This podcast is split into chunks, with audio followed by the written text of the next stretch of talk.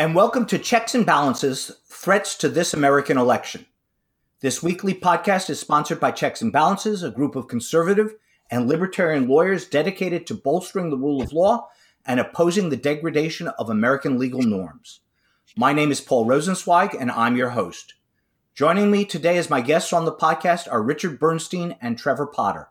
Our topic today is most timely. We'll discuss election law and litigation regarding the elections. From our perspective, fostering free and fair elections is not a partisan issue, not a right left issue, not a conservative or libertarian or liberal or progressive issue. It's an American issue. And so this podcast. We aspire to offer accurate information that captures the ground truth about our electoral process. We'll speak about what the law entails and how to make sure that every legal vote is counted. We'll talk about what is at stake in the election and why elections have consequences.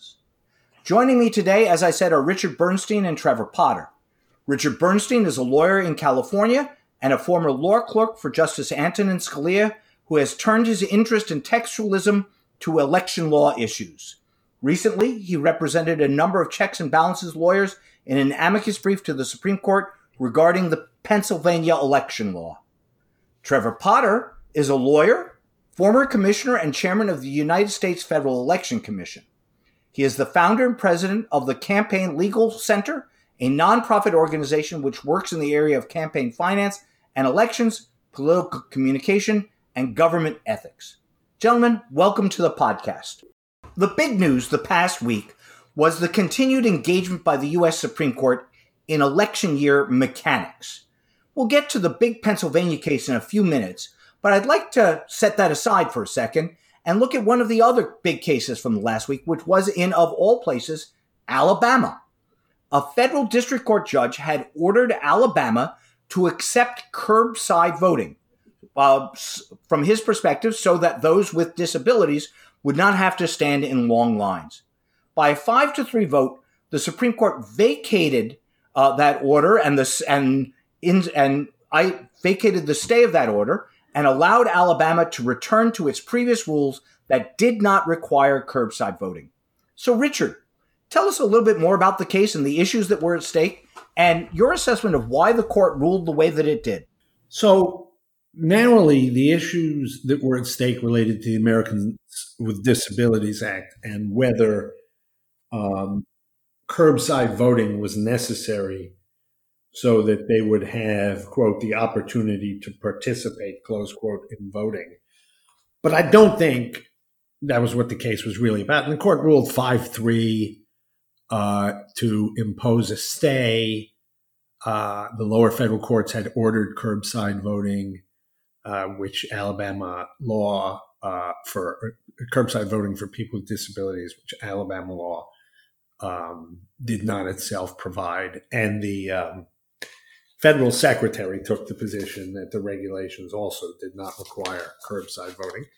What I think has really been at stake, there's sort of two main types, and this case illustrates one of them of the election litigation so far. And one of the main types is plaintiffs who want to expand voting go to federal court, not state court, and say some aspect of the pandemic um, is making it harder to vote.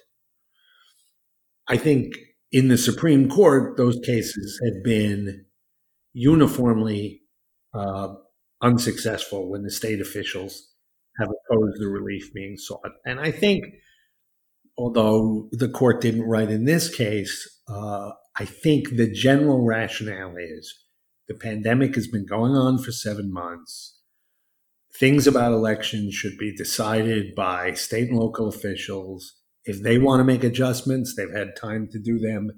We, the federal courts, are not going to order uh, those adjustments. And by and large, uh, there have been five votes for that position in that type of case uh, down the line. There's a case right now pending in the Supreme Court where the Seventh Circuit basically said the same thing with respect to Wisconsin voting.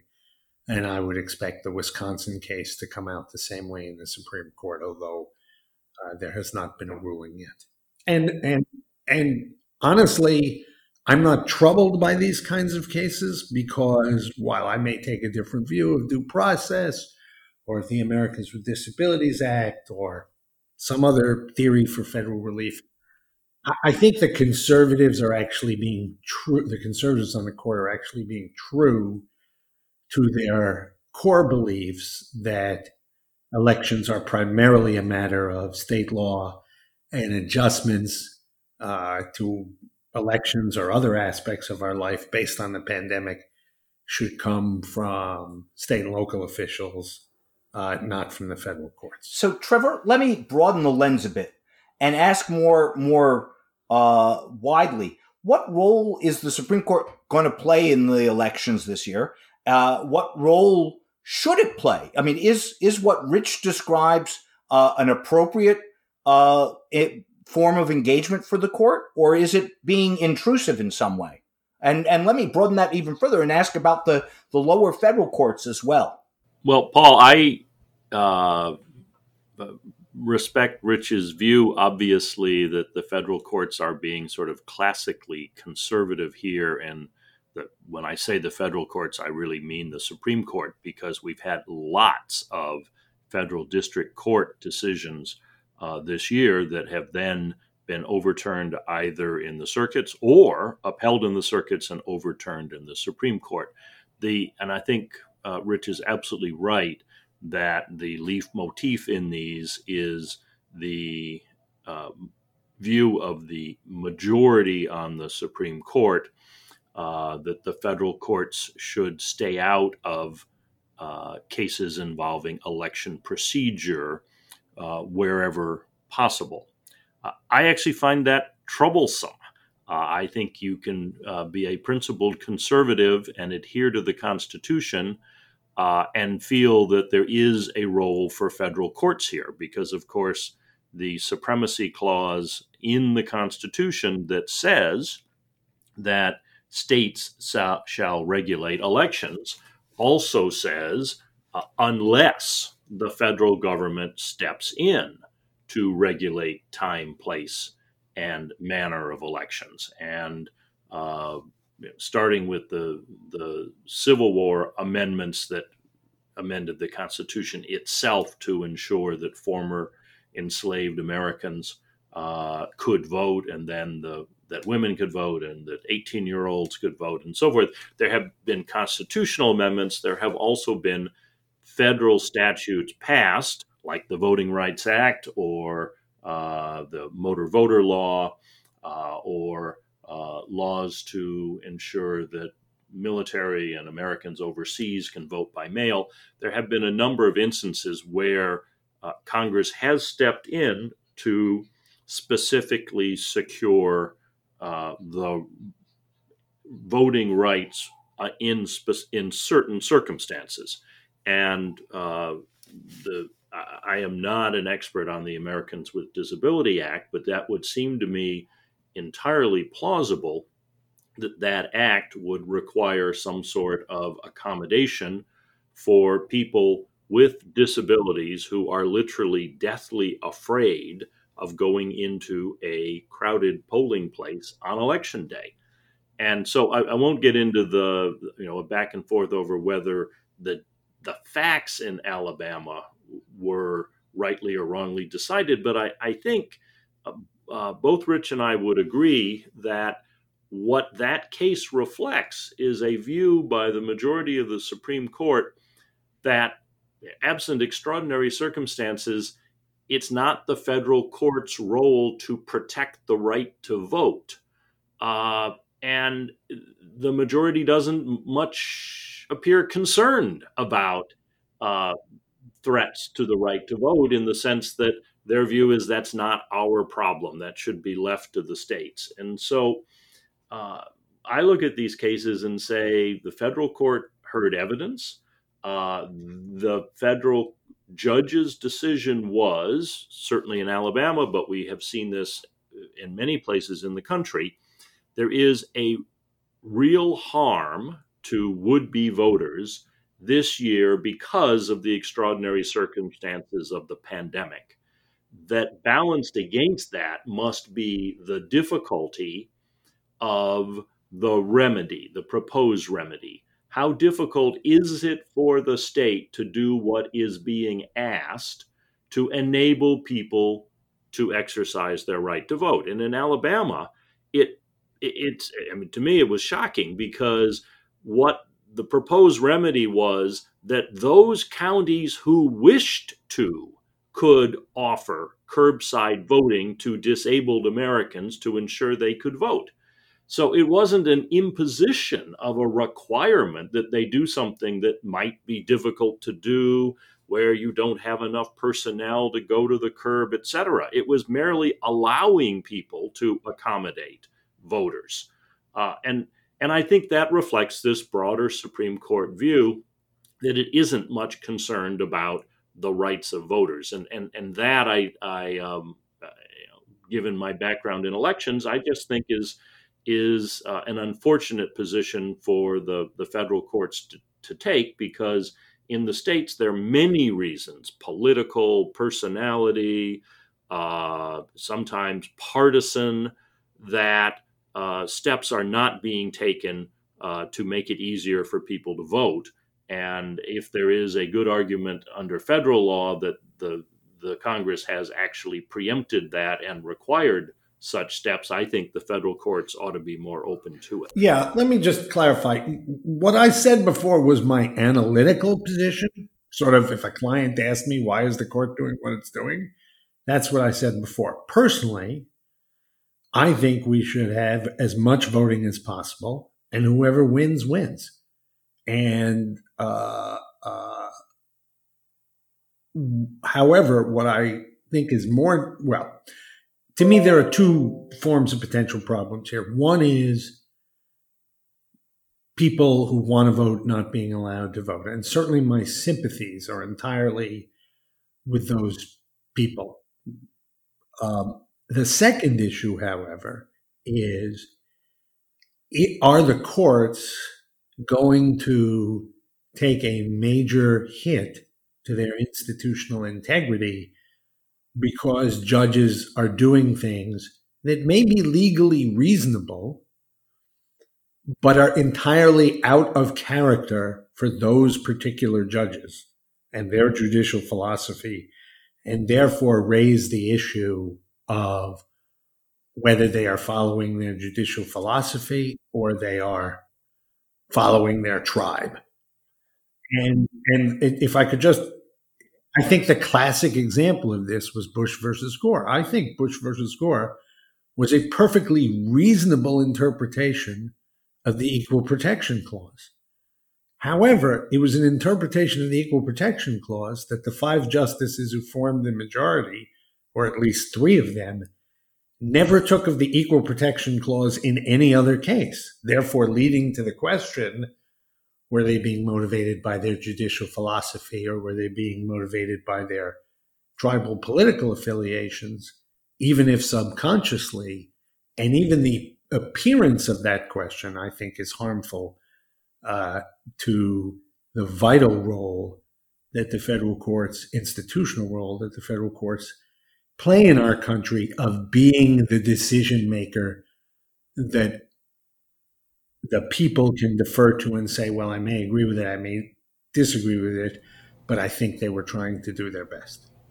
So, so let me pick up on that, Rich, and and um, stay with you. And before I come back to Trevor, uh, just the other day, the Pennsylvania Supreme Court issued a unanimous decision interpreting Pennsylvania election law in a way that essentially favors the idea of counting mail in ballots that arrive after the day of election, provided they're postmarked timely. So this was a state law determination of a state a state court determination of a state law issue. So would your view be that if they were true to their principles, um, the uh, all eight justices or nine if Barrett's on on by then should uh, should uphold that as uh, as an exercise of state authority?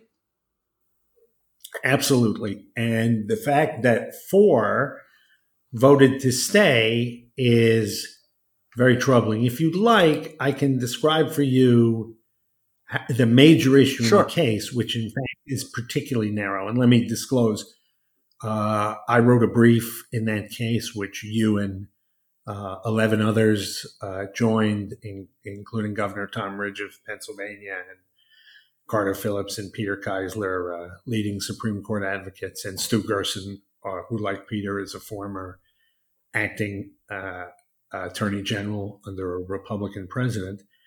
And so the issue in that case is the Pennsylvania Supreme Court relied, at least in part, on its constitution. It has a provision in its constitution that is specifically about elections and specifically about voting. It is unlike any provision in the federal constitution. And they relied on that provision. A provision that basically says no civil power can do anything to interfere with voting. And they relied on that provision to say, look, in the context of the pandemic, uh, not allowing some extra days for votes that are cast by November 3rd, because everybody agrees that as long as you mail your ballot by November 3rd, that's legal. There's no federal law or state law that prevents that from being counted. Now, of course, mail doesn't arrive the same day it's sent. So the question is, how many extra days? And some states say none. Uh, after election day, should you allow for ballots to arrive? And then the second question is, and what if they're unpostmarked? To give an easy example, if a ballot arrived on November 4th and through no fault of the voter, because whether or not there's a postmark is entirely up to the Postal Service and its machines, the ballot doesn't have a postmark on it. Well, of course it was mailed by November 3rd. Who gets mailed the same day it's sent? And why would a voter who was motivated enough to send a ballot send it the day after election day rather than on election day. So, in any event, the Pennsylvania Supreme Court used its constitution and it said, we're going to go out to November 6th for receipts of ballots. It's illegal to vote after November 3rd. Nobody should vote after November. The deadline for receiving ballots is November 6th. If they're dated November 4th, 5th, or 6th, they're not going to count, but they're going to count if they're postmarked November 3rd or earlier or if they don't have a postmark. And that vote was 4 3, and they based it in part on the Constitution. Now, and, and there's something special about the Pennsylvania constitutional provision. Unlike a lot of federal constitutional provisions, the Pennsylvania constitutional provision was actually approved by the state legislature uh, long ago in 1967 and in 1872. But the Pennsylvania state legislature forbid any amendment to the clause I'm talking about. So we argued all the Constitution requires, even in the most conservative interpretation, is that the state legislature approve the election law. This is an election law. It was approved by the legislature. It was also approved by a constitutional convention and approved by the voters, but it was approved by the legislature. Um, there's no reason to treat it differently than if it were in a statute rather than a constitutional provision. And I was extremely disappointed. It's possible that they ruled on other grounds, but that uh, you know every conservative justice except for Chief Justice Roberts voted to impose a stay in that case. Now they might have done it based on a principle called Purcell, which is that courts should not change election rules close to the election. But even that would be troubling because it's one thing for the Supreme Court to tell lower federal courts not to act close to the election. But if state law applies, the Supreme Court should have no business telling state courts. Uh, so, uh, telling state courts how close to the election uh, they can make a decision. So, at least for the four, there is a Bush versus Gore feeling. Now, to be fair, they didn't write an opinion. They may have a justification which is more consistent with their judicial philosophies. They may take a position that, you know, the legislature can act through a constitutional provision because a constitutional provision is too hard to change. Who knows? But at least at first glance, it's troubling. And I know you're going to get to it, but the North Carolina case may be more troubling still. Well, let's let's save that for a bit. Let me come to you now, Trevor, and ask you two questions. Uh, the first is um, uh, the problematic nature of what looks like uh, secret justice. We, you know, Steve Vladeck has called this the the Supreme Court's hidden docket, where consequential decisions are being made without any written opinion or explanation, and so we really are left, as Rich has just done, to to guess it to the meaning. Um, so, talk about how that erodes. Um, uh, uh the credibility of the court and our confidence in their electoral decisions. And then, secondly, let me also broaden the lens a bit and take advantage of your former FEC uh, work and, and ask you to talk more generally about common practice in mail in balloting and whether or not what the Pennsylvania court did is a divergence and and how we should view uh, President Trump's broad claim that mail in balloting is a is a is a fraud. I think it is a problem when the court uh, uh, publishes a vote like this and we have to guess what the thoughts were of those four justices. Uh, it's not helpful, uh, particularly because there were a lot of arguments made in that uh, Pennsylvania case, and it's very hard to know which ones uh, they might be be tempted by. Was it indeed the principle that says federal courts shouldn't intervene in the last days of an election? Was it the constitutional question that the plaintiffs raised that said that a state supreme court uh, cannot uh, opine on or or uh, issue orders on election law matters? Only the legislature may do so under the federal constitution. Uh, I think Rich has pointed out that uh, the facts of that case were that the legislature had done so and the Supreme Court was only interpreting what they'd done, but that's not how the plaintiffs presented it.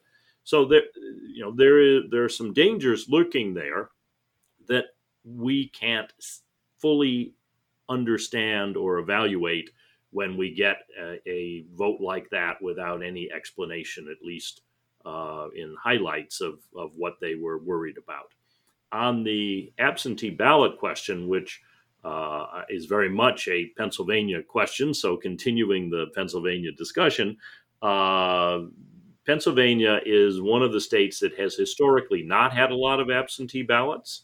Uh, they appear to be having a large number of requests this year because of the pandemic.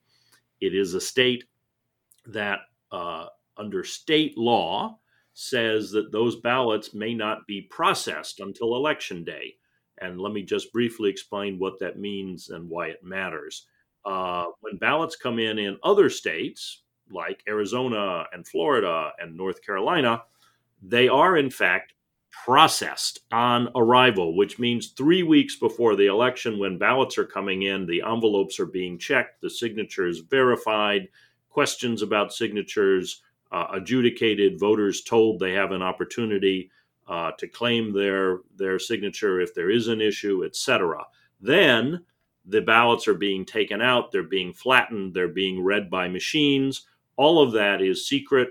No one knows the totals, but it's being done, which means in advance, which means on election night, when the totals from the in person voting on machines in those states are being tallied and announced, they are also able simultaneously to tally the machine votes for the absentee ballots.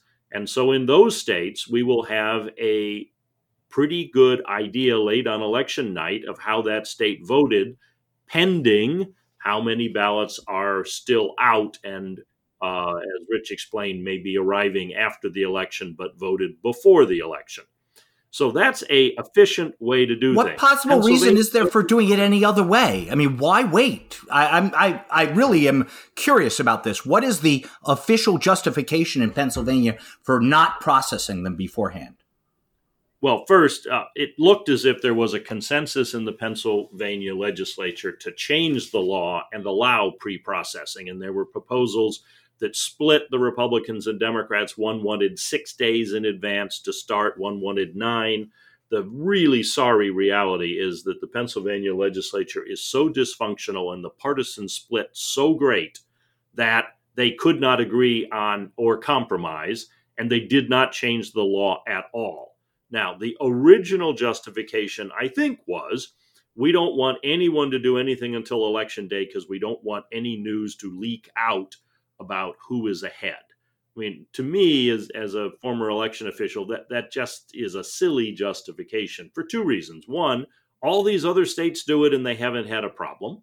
Secondly, we already know a lot because uh, who requests absentee ballots and what their party registration is is already public. So you see press reports all the time that more Democrats than Republicans are voting absentee in many of these states. Uh, and thus, presumably, uh, that's how they're voting when their votes are, are counted. But Pennsylvania didn't change it we are stuck with the fact they're going to begin processing on election day. And the point you made, uh, and, and the point Rich made, is it doesn't matter whether these are cast in person on election day or cast uh, by voters at home before the election. They are all equally valid ballots. So the the argument that President Trump uh, and the RNC have been making is that somehow mail in ballots are more open to fraud than in person voting, and that therefore, as a class of ballots, they should be considered fraudulent and less reliable. And effectively, the argument that Trump made in 2018 as Florida was counting uh, ballots that were arriving after the election is None of these should be counted. They're all fraudulent uh, with, without any proof of any kind that any one of them was fraudulent, never mind the whole class. The argument seems to be because the class is somehow thought to be susceptible without much specificity to fraud, therefore, no ballots from that class should be considered as valid. That's a huge problem as a legal argument. It has been thrown out by courts across the country. The RNC made that argument in Montana, arguing that they shouldn't allow absentee balloting. And the federal judge said, uh, Give me your proof that there is any problem with any absentee ballot in Montana. In the absence of any such proof, and there was none offered, uh, the judge said, you know, th- there's no argument here. Uh, you'd have to present proof that there's something wrong with a ballot for me to say you couldn't accept it. And, and that is not being offered with specificity. But what we, I think, face in Pennsylvania, if the election is close, if the electoral college is close, if it comes down to Pennsylvania, would be an argument by the Trump campaign that absentee ballots should not be counted. Uh, and given that the polling shows Democrats are relying more on absentee ballots than Republicans, uh, that would be an attempt to uh, prevent the counting, to throw out votes that are thought to skew Democratic uh, on the basis of a, a just broad allegation that there is somehow something inferior about absentee uh, balloting. And, and that would obviously be a problem in Pennsylvania if the state is trying to count and the Trump campaign is in court trying to prevent counting, and if uh, Republican observers are objecting to absentee ballots solely because they are absentee ballots, because under Pennsylvania law, observers can object to ballots, and that has to then be adjudicated, which would slow the counting process down in Pennsylvania. I mean, I hate to keep picking on Pennsylvania, which seems like, you know, but it seems like a pinata that you just keep hammering at. So let me go back to you, Richard, with another court case out of Pennsylvania.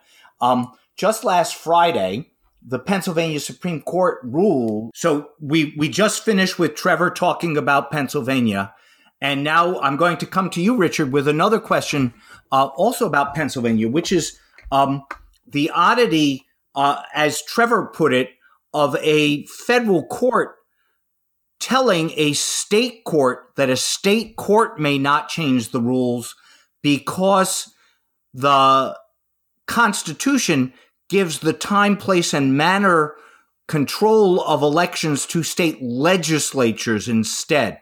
Now, I realize there's an oddity in Pennsylvania in particular, but speak more broadly to the idea of federal courts overruling state court interpretations in favor of state legislative interpretations. Well, five years ago, in a case called Arizona Redistricting, a 5 4 majority of the Supreme Court ruled that states can use their constitutional provisions to regulate matters of federal elections, even if the legislate the denominated legislature has not approved the law because, uh, in essence, uh, the voters had approved the law through the state constitutional process, and um, the voters, the majority said, were uh, exercising the legislative power. There was a, a, a very vigorous dissent written by Chief Justice Roberts. Um, if the current Supreme Court followed that majority opinion, the Pennsylvania case would be an easy case, even though, uh, e- even without the key fact in Pennsylvania that there the state legislature has approved the constitutional provision. Even if you took that aside, again, it is very troubling from an institutional standpoint that four justices, if four justices are ready to overrule a five year old Supreme Court precedent simply because uh, Justice Ginsburg and Justice Kennedy have been replaced by two other justices, and Justice Scalia has been replaced by Justice Gorsuch, but he was part of the dissent if simply the change in the personnel in the court is going to lead to overruling a five year old Supreme Court precedent in the midst of the election, the Supreme Court faces severe institutional problems. And so that's also uh, uh, at stake in the Pennsylvania case. If I could make one other comment on what Trevor said, I'm hopeful that after the election, particularly if the Democrats control the presidency, the Senate, and the House, that federal statutes will be amended. And I think Congress has power to do this because Congress has power over the timing of both the election and the, and the process by which the election uh, leads to um, the naming of electors. That Congress will come in and legislate on matters of timing and I think Congress has the power, for example, to say every state should start counting absentee ballots X number of days and mail in ballots X number of days, three weeks, whatever it is, and not release the results, but X number of days before election day. The notion that we are courting disaster by deliberately delaying counting mail in ballots is just foolish. Well, I think that uh, that certainly seems to be the case. So, Trevor, um, is is the level of litigation this year unusual? I mean, you you've said uh, elsewhere that there are more than 350 lawsuits uh, that have been filed in the in, in respect of this election. Is that normal, or is that the new normal? Well, I hope it's not the new normal. It's extraordinary. It is unprecedented. It, there's been sort of exponential growth. Uh, I think for two reasons. One, the pandemic, which really sort of scrambled everyone's views of how to vote, how to get voters out, uh, and and presented the possibility of having people vote safely from home by mail without realizing either that that would turn into a very partisan issue or that we would then have a, a, ongoing crisis at the post office that would threaten timely delivery so that's one reason for all this litigation and and there are permutations of that because there is the if you vote at home many states require one or even two witnesses or a notary public on the ballot well, if you're at home sheltering because of the pandemic, you probably don't have uh, a uh, closet full of witnesses or a notary public in the basement. So those have led to uh, litigation uh, over those sorts of requirements. So that's one is pandemic related, and the other is, I think, a sense that it is better uh, bless all the lawyers involved, it is better to litigate this stuff well in advance of elections. So we started seeing suits in March and April and May and June, uh, and and uh, then the the fall, the the group I'm involved with, the Campaign Legal Center, uh, had just filed suit in Arizona because there was no early voting place on a uh, Native American reservation. There had been one, the city closed it. That would not have been allowed under the Voting Rights Act before Section 5 was declared unconstitutional by the Supreme Court. But now the state could close it, and the uh, tribal plaintiffs have to say, you know, the nearest polling place is two hours away. Uh, if we want to early vote, that seems to, to violate the voting rights law. So you're seeing litigation over the conditions of voting um, by both sides. The, the Democrats have aggressively been trying to expand the ability to vote and vote easily and from home. And the Republicans have been suing when election officials and states do so. Uh, the Republicans actually sued, saying it violated the law to count ballots that were received after the election because Congress had said election day was November 3, so that ballots couldn't be counted on November 4 or 5.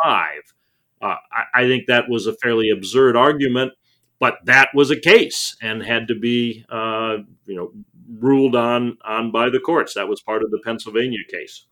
So I don't think it ought to be the new normal, but we have seen a lot of things this year. Uh, the points being made about states not processing ballots before election day, et cetera, that I hope post election uh, we will take a good look at and say, you know, there are some fairly standard practices that ought to be adopted across the country as a minimum. The way after Florida in 2000, we said you shouldn't use machines that produce hanging chads and the federal government will give you money to buy new machines. I think there's some things here, uh, absentee ballot processing in advance being one of them, but there are others uh, that ought to be looked at and that Congress ought to say are minimum standards for elections that are primarily run by states, but which, after all, do elect federal office holders. And none of us want to go through a post election crisis that could have been avoided because things have been done uh, inefficiently and uh, so we could probably go on for forever, but we've probably gone on uh, fairly long. Rich, let me come to you with one last one for a short uh, description. You mentioned earlier a big case in North Carolina that was just decided by the en banc Fourth Fourth Circuit and is probably going to the Supreme Court. Tell us briefly about that and why it's important and how you think it should come out. Well, the North Carolina case is sort of the Jarndyce versus Jarndyce of election litigation, albeit over a more compressed period. There's a case going on in federal court. There's a case going on in state court. The case going on in state court is now before the North Carolina Supreme Court. And they both raise the same issue, which is extending the date for receipt of postmarked ballots. They have to be postmarked by November 3rd. There was a statute that said it had to be received by the election officials by November 6th. Uh, state election officials agreed to move this to November 12th based on another statute, which gives emergency powers in some circumstances. Here's what's particularly dangerous about this case. So it went en banc in the uh, Fourth Circuit, and three judges of the Fourth Circuit. It was not a complete Democrat Republican split. There are six Republican appointed judges uh, on the Fourth Circuit. Three went with the majority, but three wrote an apoplectic dissent on the notion that what the state officials had done was clearly wrong under these North Carolina statutes. So there's no issue of the North Carolina Constitution.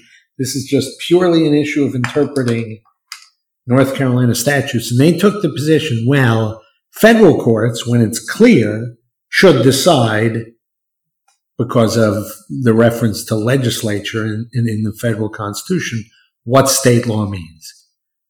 If this gets a majority of the Supreme Court, Katie bar the door.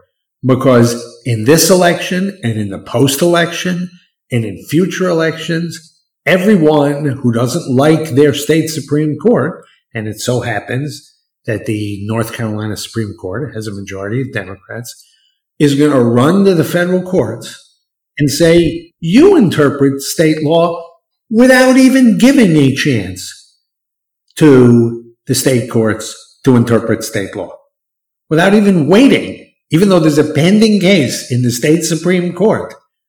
Um, we'll see. Uh, we will see if the same four or perhaps more uh, conservative judges on the Supreme Court are essentially willing to license every federal district court in the country to do what three justices in Bush versus Gore were willing to do, and only three justices, and that is substitute their own interpretation of state law for the interpretation of the Supreme Court of that state. And even worse than Bush versus Gore, in the Fourth Circuit case, which is now in the Supreme Court, they didn't even wait for the state Supreme Court to issue a decision. At least in Bush versus Gore and in the Pennsylvania case, uh, the state Supreme Court has had an opportunity to weigh in on state law. So I consider the North Carolina case the most dangerous of all the cases that have been brought so far, uh, both both to voting rights and to the Supreme Court, the federal Supreme Court,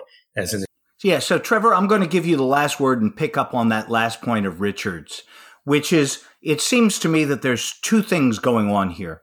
One is the outcome of the election a week from tomorrow and and the federal court's role in that.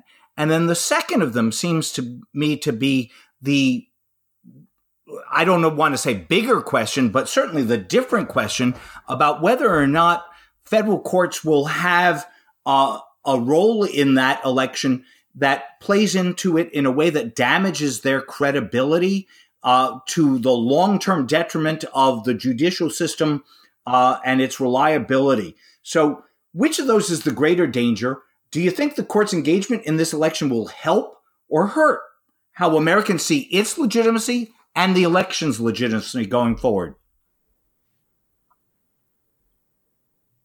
Oh, I think there's a huge danger here. I'm hoping we avoid it, but I think it's here.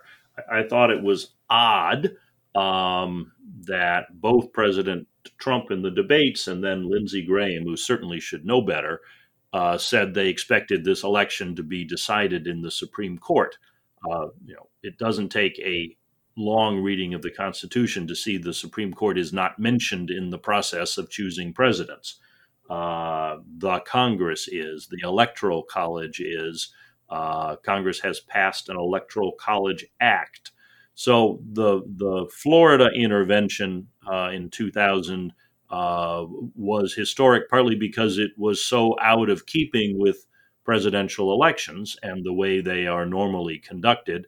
I think it's safe to say there the Supreme Court thought they were doing the country a favor by avoiding having this turn into a constitutional dispute and be dumped into Congress's lap.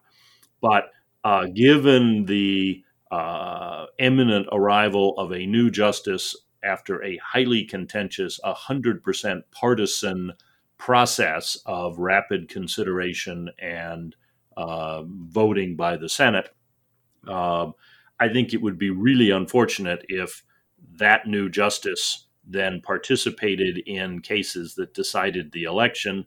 Uh, when the president has said the reason he wants her there is to enable her to participate in those cases.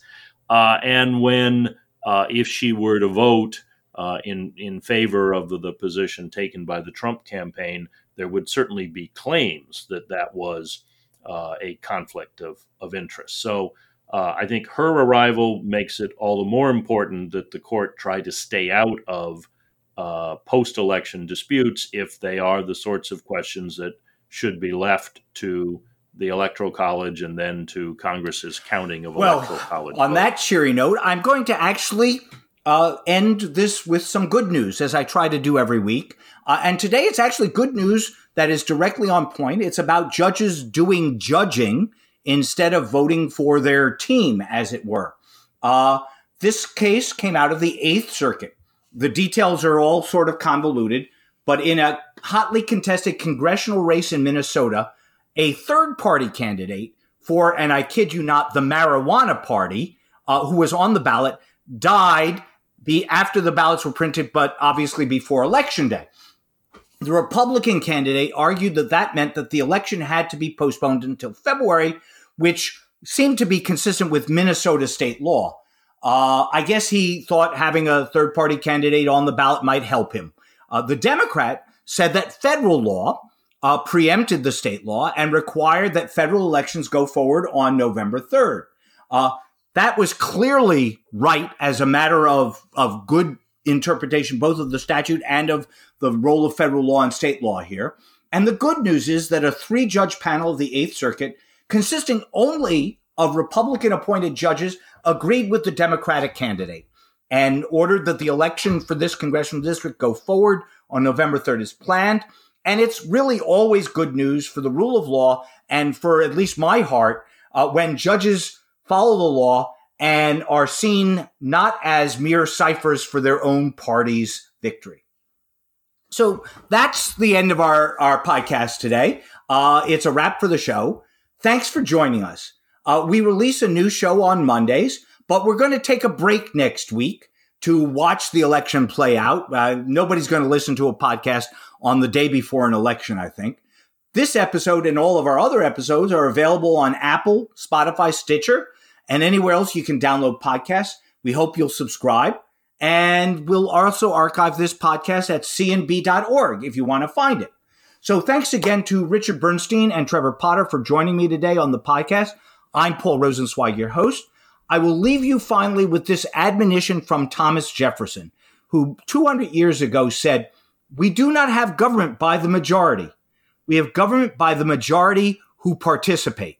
So, with that admonition and warning, go out and vote for whoever you want to. Every vote matters. And that's how we're going to uh, have an election in eight days. I wish you all very well, and I thank you for joining me.